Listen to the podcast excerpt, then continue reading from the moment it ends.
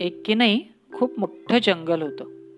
त्या जंगलात एक छोटा सिंह त्याच्या बाबांसोबत राहत होता. त्याचे बाबा हे त्या जंगलाचे राजे. सिंहाच्या गुहेबाहेर एक ओढा नेहमी खळाळत व्हायचा. आणि सगळे प्राणी बिलकुल आवाज न करता अगदी हळूच त्या ओढ्यावर पाणी प्यायला यायचे. पाणी प्यायचे आणि पळून जायचे. छोट्या सिंहाला त्याची मज्जा वाटायची. तो पाणी प्यायला आलेल्या हरिणांना आपल्या पंजाने घाबरवायचा.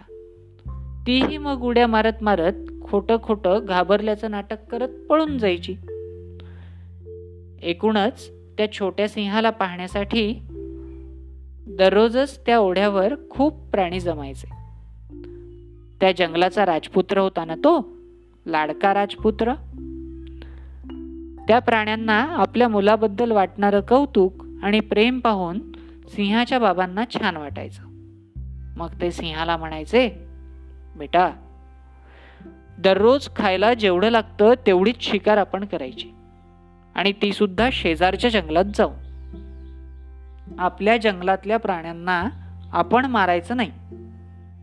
पण जर कोणी त्यांना मारायला आलं तर आपण त्यांना त्या मारेकऱ्यांपासून वाचवायचं. बरं का? छोटा सिंह जणू काही सगळं कळाल्याच्या थाटात हो म्हणायचा. पण बहुतेक वेळा त्याला बाबांचं बोललेलं कळायचंच नाही. पुढे मग असेच दिवस गेले मग महिने गेले मग वर्ष लोटले. छोटा सिंह मोठा झाला. मग तो त्या जंगलाचा राजा बनला. आपल्या बाबांसारखीच तोही जंगलातल्या इतर प्राण्यांची काळजी घ्यायचा. कोणी भांडण केलं तर त्यांना रागवायचा. वेळ पडलीच तर शिक्षाही करायचा. आणि बाकीच्या वेळी जेवणासाठी बाजूच्या जंगलात जाऊन शिकार करायचा. मित्रांना आवडीचा छंद.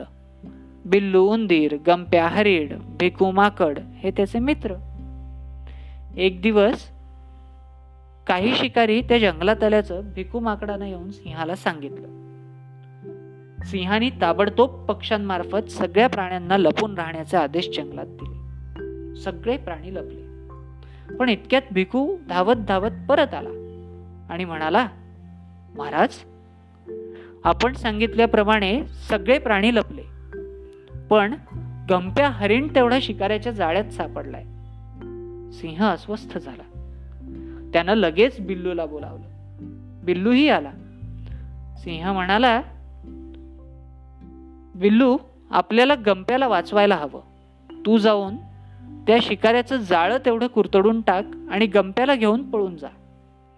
तोपर्यंत मी त्या शिकाऱ्यांना घाबरवायचा प्रयत्न करतो. चल भिकू तू मला रस्ता दाखव. प्लॅन ठरला. ठरल्या प्लॅनप्रमाणे बिल्लूने जाऊन गंप्याच्या भोवतीचं जाळं कुरतडलं आणि गंप्याला घेऊन तो पळाला. जेव्हा शिकाऱ्याच्या ते लक्षात आलं त्यानं पळणाऱ्या गंप्यावर बंदूक रोखली. आणि बंदुकीचा तो चाप ओढणार इतक्यात सिंहाने एक मोठी गर्जना केली. त्या गर्जनेच्या आवाजाने शिकारी घाबरला. पण तो सावरे सावरेपर्यंत सगळे प्राणी तिथून पसार झाले होते. शेवटी तो शिकारी रिकाम्या हातांनी त्या जंगलातून निघाला आणि घरी गेला.